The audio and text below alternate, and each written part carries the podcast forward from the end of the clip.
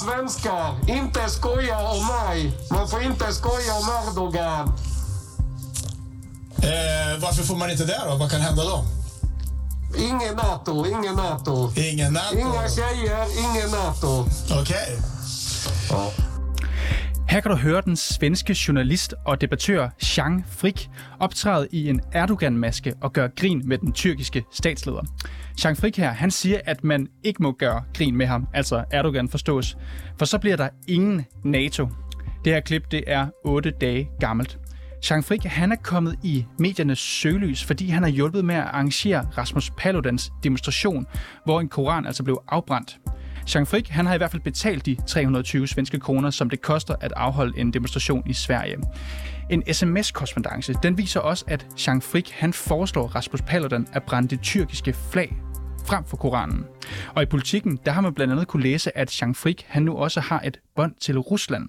Han har i hvert fald arbejdet for det statsejede russiske medie Rubly. Og spørgsmålene, de melder sig, og konspirationerne, de flyver. For har Frick opfordret Paludan til at demonstrere foran den tyrkiske ambassade i Stockholm?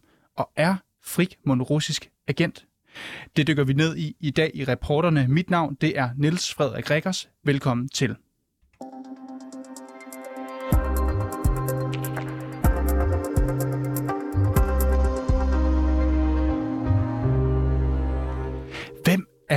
Svenske Jean Frick?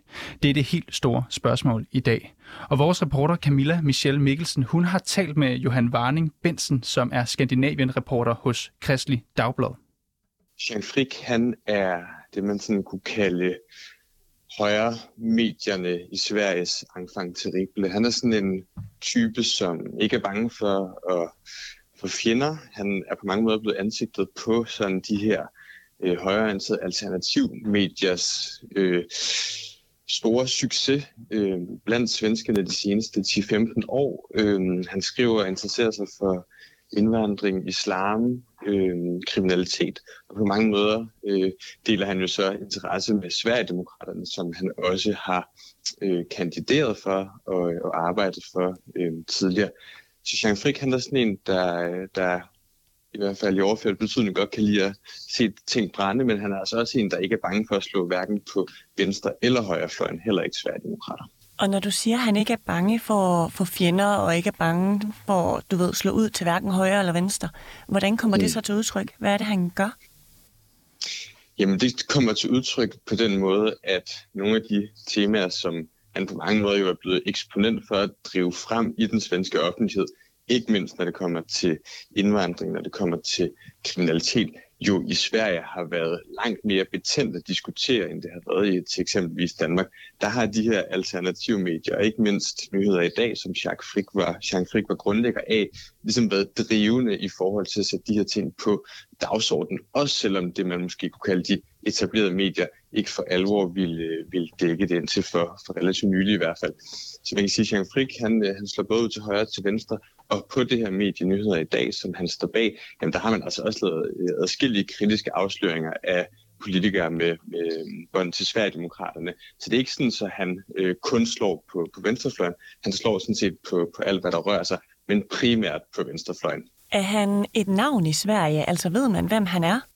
Ja, altså udover at han som der også har været øh, talt rigtig meget om de seneste par uger, med jævne mellemrum øh, optræder hos det, der hedder Riks, altså Sverigedemokraternes YouTube-medie, jamen så optræder han faktisk også på SVT, altså Sveriges Television, der svarer til Danmarks Radio herhjemme, som panelist i et program, som hedder øh, Svensk for indvandrere, som er sådan et, øh, sådan et panel-debatprogram, øh, som bliver sendt på, på Sveriges Television. Så han er sådan en, som, som optræder øh, rundt omkring. Han øh, er øh, type, som, som ofte bliver inviteret til, til debatter osv., fordi han ligesom aldrig lægger fingre imellem og ikke er bleg for at indtage et, øh, et synspunkt, også selvom det kan være upopulært. Så at sige, at han er sådan en respekteret stemme, det er måske at gå lidt for langt, men han er i hvert fald en stemme, som man lytter til på, på begge sider i den svenske debat.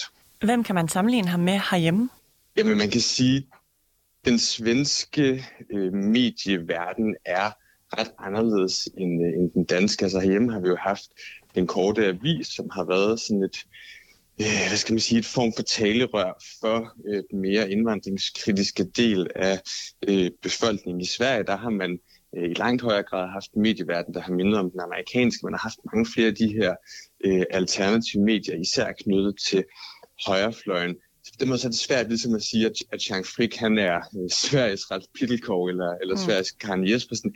Han er på en eller anden måde sådan en type, som på trods af, at han har nogle ret nogen vil sige radikale, eller i hvert fald kompromilløse holdninger, så formår han alligevel at være en del af i en eller anden form for, øh, for fælles offentlig samtale, også selvom der er mange, der slår sig på ham. Så han har sådan et ben i, i mange forskellige lejre, og derfor så er han også enormt svær at kategorisere. Man kan ikke bare afskrive ham som, som en højrefløjs tosse med øh, lidt for øh, venlige øh, ord at sige om øh, Rusland den ene dag, eller, eller hvad det måtte være den anden dag. Han er sådan en, som, som kan spille lidt på alle tangenter, og som derfor også både er, er elsket og hadet. Du nævnte tidligere det her webmedie RIX, som er stiftet mm. af Sverigedemokraterne i 2020, og så ejet af partiets selskab Samtid og mm. Fremtid AB. Kan du ikke sætte nogle ord på, hvad er det for et medie, det her? Jo, man kan sige, at Sverigedemokraterne, altså det her parti fra den yderste højrefløj i Sverige, de har jo på mange måder taget ved lære af det, som Dansk Folkeparti havde succes med for en del år efterhånden herhjemme, nemlig at øh, bekrige resten af partierne på det, man sådan kunne kalde øh, kulturområdet, den her værdikamp. Og i Sverige, der har det blandt andet betydet, at man hos Sverigedemokraterne, men også hos andre partier, har set, at der ligesom er vokset forskellige øh, netaviser, øh, YouTube-medier, forskellige øh, kanaler på sociale medier frem, hvor eksempelvis Sverigedemokraterne ligesom har forsøgt at hvad skal man sige, understøtte det sådan mere rent formelle parlamentariske arbejde med sådan en idékamp eller værdikamp. Så Riks det er sådan et sted, hvor Jamen, der kan sidde en studievært, der har inviteret nogle gæster, men i modsætning til, hvis det var en studievært, der havde nogle gæster på besøg for at diskutere noget hos øh, SVT eller hos øh, en af de andre sådan, store mainstream svenske medier, så ville man måske vælge nogle gæster, som var noget mere kritiske over for indvandrere, men måske også øh, vælge et tema, som var øh, lidt mere på kanten, end hvad man ville se hos SVT. Så på mange måder så minder det om noget, man, man ville kunne se alle mulige andre steder. Der er bare lige skruet lidt mere op for retorikken, og gæsterne har i hvert fald en gang imellem nogle lidt mere rabiate holdninger. Okay. Nu kan vi jo så også læse i politikken, at Jean Frick han har bånd til Sverigedemokraterne. Du er selv lidt inde på hans fortid også. Men i mm. artiklen, der titulerer de ham som Sverigedemokraternes studievært. Og partiets formand, Jimmy Åkesson, han mener godt nok ikke, at der er en sammenhæng mellem Sverigedemokraterne og Jean Frick. Vil du ikke sætte nogle ord på de her bånd, som han har eller har haft til Sverigedemokraterne? Jo, Altså, det er et, et meget mudret billede, og det er enormt svært at sige præcis, øh, hvad der er op og ned. Hvis man vil se en forbindelse, jamen, så kan man se det, hvis man ikke vil have, at der skal være en forbindelse, så kan man ligesom også argumentere for, at de her bånd er enormt svage.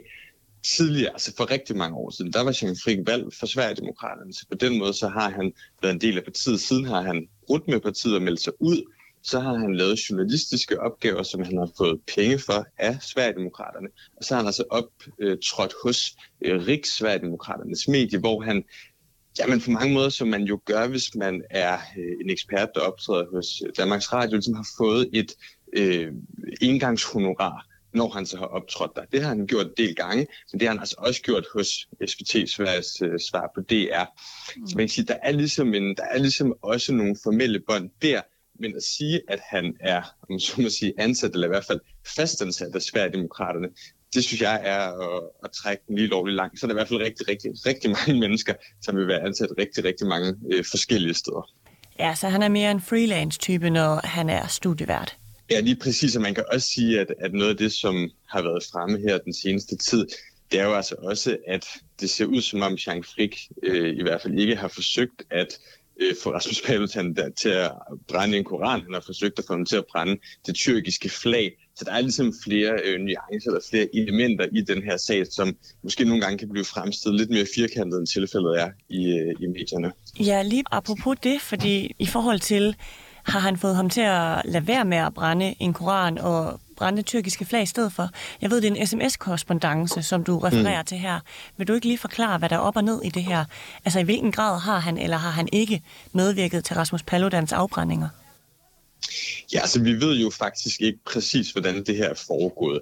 Men ud fra det, som er gengivet i svenske medier, jamen så siger Rasmus Paludan jo, at det ikke var hans egen idé at brænde den her koran. Han siger, at det enten var Jean Frick fra Nyheder i dag, eller at det var en person med kobling til et andet og mere ekstremt højrefløjsmedie, som hedder Exakt 24, en person, der også tidligere har øh, arbejdet for Sverigedemokraterne. Men den her sms-korrespondence, som florerer i svenske medier, jamen ser man den øh, skal man sige, det uddrag, der er gengivet i hvert fald, så får man klart indtryk af, at Jean Frick, han har betalt for den her demonstrationstilladelse, det er på 100 kroner. Ja, 320 svenske kroner, ikke? Præcis, præcis, så han kunne holde sin demonstration. Men af korrespondancen fremgår det i hvert fald umiddelbart også, at Jean Frick ligesom har forsøgt at få Paludan til at brænde et tyrkisk flag, og altså ikke en øh, koran.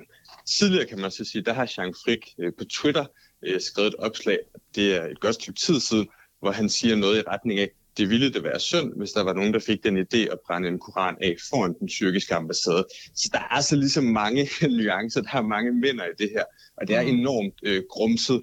Der er ikke nogen tvivl om, at, at både Jean Frick og, øh, og Sverigedemokraterne, de bryder sig ikke specielt meget om hverken Tyrkiet øh, eller, eller NATO, så altså, jeg tror ikke, de som sådan har problemer med den øh, udvikling, sagen den har taget. Men man skal alligevel være lidt påpasselig med at sige, at det direkte er Jacques Frick, der har fået Paludan til at brænde den her, eller at det direkte er Sverigedemokraterne, som har, har fingre med i spillet. Okay, så det vi ved, det er i hvert fald, at han har betalt 320 svenske kroner, som er det, det koster i et gebyr for at afholde en mm. demonstration. Og så ved vi faktisk ja. ikke, hvad han har været med til i forhold til Koran, tyrkisk flag eller noget helt tredje så er der lidt forskellige udlægninger af, mm. øh, hvad det er, der er sket. Men man kan sige, at det er jo klart, at, at der i hvert fald også i den svenske debat på øh, hos oppositionen, altså centrum-venstre opposition, der har man jo en interesse i at skabe en eller anden form for splid blandt de her fire partier på højrefløjen, som, øh, som forsøger nu at, at få Sverige med i NATO. Det er jo klart, at på den ene side har du øh, nogle borgerlige partier, der synes, at det her NATO-projekt er det vigtigste i verden, og så har du nogle svære demokrater, som i hvert fald et stykke hen ad vejen har nogle forbindelser til nogle af de ting, der nu ser ud til at forsinke NATO-processen. Ikke? Så der er ligesom også et politisk spil i det her, som man også lige skal huske på. Johan, du er lidt inde på den her NATO-diskussion. Altså, mm. Sveriges NATO-ansøgning, har Paludan bragt den i fare, og har Jean Frick en aktie i det. Noget andet, det er, at Jean Frick han nu bliver kædet sammen med Rusland. Fordi mm. i denne her politikken-artikel, som jeg også nævnte før, der har han selv udtalt, at han har freelancet for det russiske medie Robley. Er det første gang, at Jean Frick han bliver koblet til Rusland?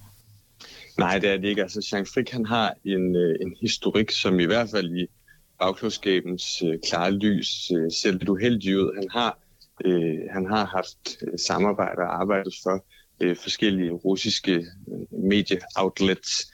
Øh, og samtidig skal man også huske på, at i den forbindelse, det er der, hvor det bliver lidt delikat, at der også fremtrædende Sverigedemokrater, som i løbet af de senere år har haft øh, umådeligt svært ved både at øh, forholde sig kritisk til Rusland, men altså også øh, forholde sig kritisk til, til det, Rusland foretager sig i Ukraine. Så man kan sige, at summen af de her to ting gør i hvert fald, at, øh, at det ser rigtig, rigtig uheldigt ud på nuværende tidspunkt. Og det er jo også derfor, at der er nogen, der taler om, at både Rasmus Paludan, men i virkeligheden også øh, Jean Frick og Sverigedemokraterne, i hvert fald risikerer at komme til at agere som en eller anden form for nyttig idiot, ikke bare for Tyrkiets Erdogan, men i virkeligheden i sidste ende for Ruslands øh, Vladimir Putin.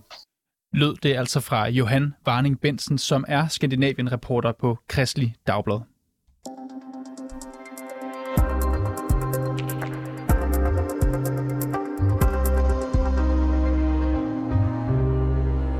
Og nu skal jeg så byde velkommen til dig, Søren Liborius. God eftermiddag. Søren, du er chefkonsulent ved EU's fælles udenrigstjeneste, hvor du blandt andet bekæmper russisk påvirkning. Og så har du mere end 30 år beskæftiget dig med Rusland. Søren, øh, når man læser den her politikken-artikel om Jean Frick, så bliver det jo et eller andet sted insinueret i hvert fald, hvis ikke skrevet direkte så insinueret, at øh, han kunne være koblet til russisk agentførsel. Altså nu spørger jeg bare direkte, kan Jean Frick være russisk agent? Altså, hans aktiviteter kan jo sagtens, også som I har belyst tidligere, være sammenfaldende med nogle af de ønsker, som man fra russisk side gerne vil fremme. Om han ligefrem er agent, øh, det må nok bero på en, en, lidt, en lidt dybere diskussion af, hvad vi forstår ved at være agent. Man kan jo sagtens, nu brugte øh, i tidligere det her ord nyttig idiot, man kan sagtens øh, komme til eller indgå i nogle sammenhænge, hvor man lader sig øh, stå og sige spænde for en vogn, der, der også bliver reddet af nogle russere. Øh, så, så vi skal nok udvide det her agentbegreb en smule. Altså, hvad kunne tale for, at han var agent? Du siger, at der er noget i hans aktiviteter, som kan være i russisk interesse. Altså, han har jo en fortid, hvor han øh, blandt andet øh, optrådte på russiske øh, statsmedier, blandt andet det her Ropley, som jo Ropley, som er en underafdeling af det, øh, der tidligere hed Russia Today. og øh, når man gør det igennem øh, et stykke tid og har sådan nogle engagementer der, så er det fordi, man bliver inviteret dertil. Og det gør man kun, hvis man øh, bidrager til øh, de projekter, som RT, Russia Today, Robley ønsker at fremme. Der er en meget øh, selektiv øh, udvælgelse af, hvad for nogle mennesker man lader øh, optræde. Men det hele handler jo også om den her koranafbrænding, som altså Rasmus Paludan han har, øh, han har stået for i Sverige. Nu hører vi netop fra journalist Johan Warning, som øh, kender godt til Sverige, at det er noget uklart præcis, hvor meget Jean Frick han reelt har bidraget med idéer til den her bogafbrænding, den her koranafbrænding. Altså betyder det ikke lidt, at der ikke rigtig er noget at komme efter i den her teori? Altså, nu vil jeg ikke forholde mig til, til, til selve koranafbrændingen. Altså, jeg beskæftiger mig med, hvad Ruslands påvirkningsoperationer øh, udarter sig til, hvordan de bliver planlagt, hvordan de bliver gennemført, hvad for nogle teknikker man bruger, hvad for nogle samarbejdspartnere man engagerer. Og øh, jeg forholder mig sådan set ikke til, til, til hvad der foregår øh, blandt, blandt, øh, blandt svenske eller, øh, eller for den sags skyld danske eller andre politikere eller aktivister. Øh, I et russisk perspektiv, der er der ingen tvivl om, at når man er inde på, så at sige, radarskærmen og har været en samarbejdspartner, jamen så kan man sagtens øh, komme tilbage igen og, og gøre gavn og, og, og nytte set i et russisk perspektiv som sagt, Jean Frick her, han har også været helt åben om, at han har forbindelse til russisk statstv igennem det her medie, Rubly, som du også nævner. Altså, kunne Rusland have interesse i en profil som Jean Frick? Altså, Rusland har generelt interesse i alt det, der kan skabe rav, ravage og sætte lus i skinpelsen i de øh, europæiske og de vestlige samfund. Alt, hvad der kan udfordre myndighederne. Og i en svensk sammenhæng, der er det klart, at det svenske, øh, den svenske NATO-ansøgning øh, er jo noget, som altså helt åbenlyst jo irriterer russerne. Øh, de kan nok ikke af... Øh, hvad hedder det, øh, forhindre, at det går den vej, men man kan i hvert fald påføre Sverige så mange omkostningerne, omkostninger som muligt og skabe så meget intern diskussion. Og at Rusland og, og, øh, og Erdogan nu lige i den her sag måske har en fælles øh, interesse i at svække den, den svenske regering, ja, det er jo åbenlyst. Så hvis vi lige prøver at tegne en, eller skrive en opskrift på det, en, en potentiel påvirkningsoperation her fra russisk side, det er selvfølgelig helt, helt hypotetisk. Det du siger er, at øh, Rusland kunne potentielt have en interesse i at destabilisere forholdet mellem Sverige og Tyrkiet. Ikke potentielt. De har en interesse. Hvordan altså, det? Ru- russisk interesse er at gøre de europæiske øh, regeringer, NATO-regeringerne, så svage øh, som muligt. Og det gør man jo ved, at de har så mange interne diskussioner med deres befolkninger som muligt. Så mange aktivister, der laver aktioner, protester og alt muligt andet. Øhm, man ser jo NATO som den, den store hovedfjende, og bag NATO selvfølgelig USA øh, som den store hovedfjende af Rusland. Og øh, det, som man fra russisk side har sat rigtig mange ressourcer ind på, det er at undergrave befolkningernes tillid til regeringerne og tilliden til NATO. Og hvis vi lige skal tegne vejen fra Rusland til Frik og så til Rasmus Paludan, ved vi, om de russiske statsmedier har kastet sig over den her Paludan-demonstration? Ikke andet end, så snart der er øh, demonstrationer i de øh, vesteuropæiske lande, så er der generelt en stor opmærksomhed. Øh, de bliver blæst ret meget op i, øh, i russiske medier.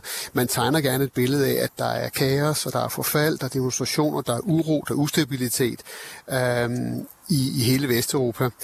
Og øh, det kan, kan godt give sådan et, et, et, et vrangbillede, ja, det er et vrangbillede, men altså fra russisk side handler det jo om, at man dels til sin egen befolkning vil skabe et billede af, at der er kaos i vest, og så vil man også gerne bare puste til ilden. Øhm, det, er, det, det er et meget vigtigt element i den, den russiske, så at sige, hybride påvirkningsoperation i forhold til, øh, til øh, vestlige lande. Så, så hvis jeg skal forstå dig korrekt, uanset om vi ved, om, om det er russisk påvirkningsarbejde eller ej, kan man sige, at det her det er den perfekte mulighed for Rusland Altså det billede her med Paludans koranopbrændinger og Tyrkiet, Erdogan, der bliver rasende. Det er et øh, på mange måder et meget belejligt billede. Altså man skal også være klar over, at der er mange ting, som bliver født øh, øh, i, egen, i egen jord og, og bliver dyrket op af højre- og venstre-radikale øh, konspirationsteoretikere, alle mulige grupperinger. Og de behøver ikke at være designet øh, hjemme i Moskva, men man hopper med på vognen, man hjælper med finansiering, inspiration, sprede budskabet. Det er også meget, meget vigtigt, at man kan yde den hjælp.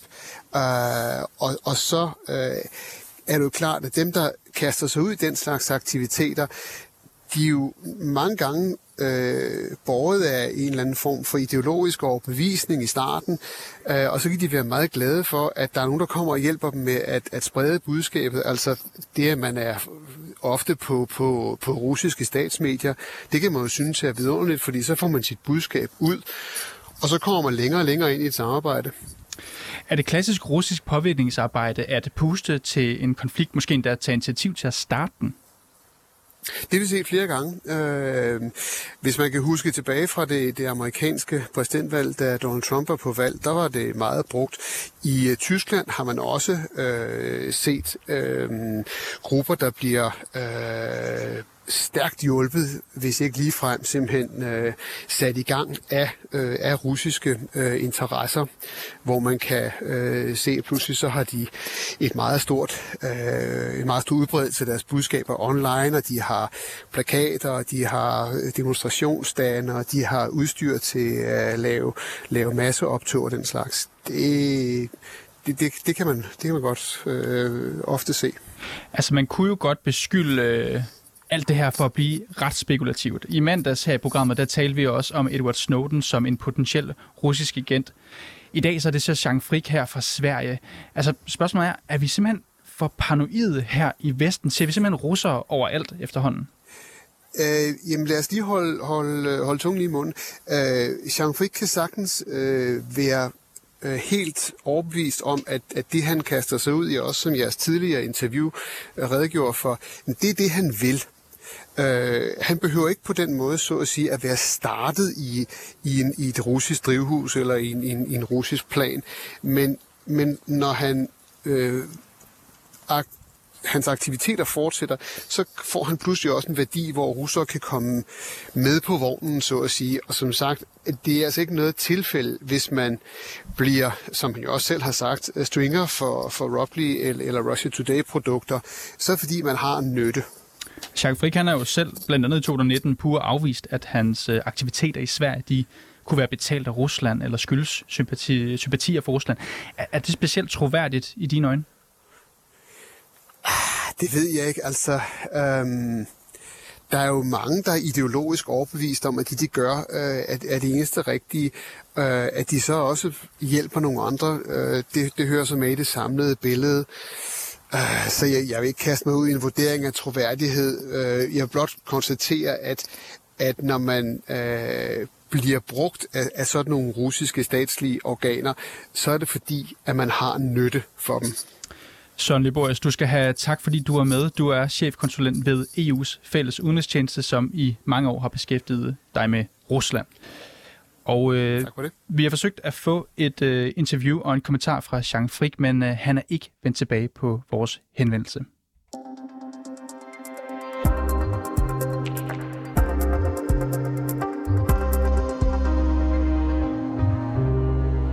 Og bag dagens historie, der var Camilla Michelle Mikkelsen, Toge Gripping. Redaktør, det er Mille Ørsted, og jeg hedder Niels Frederik Rikkers.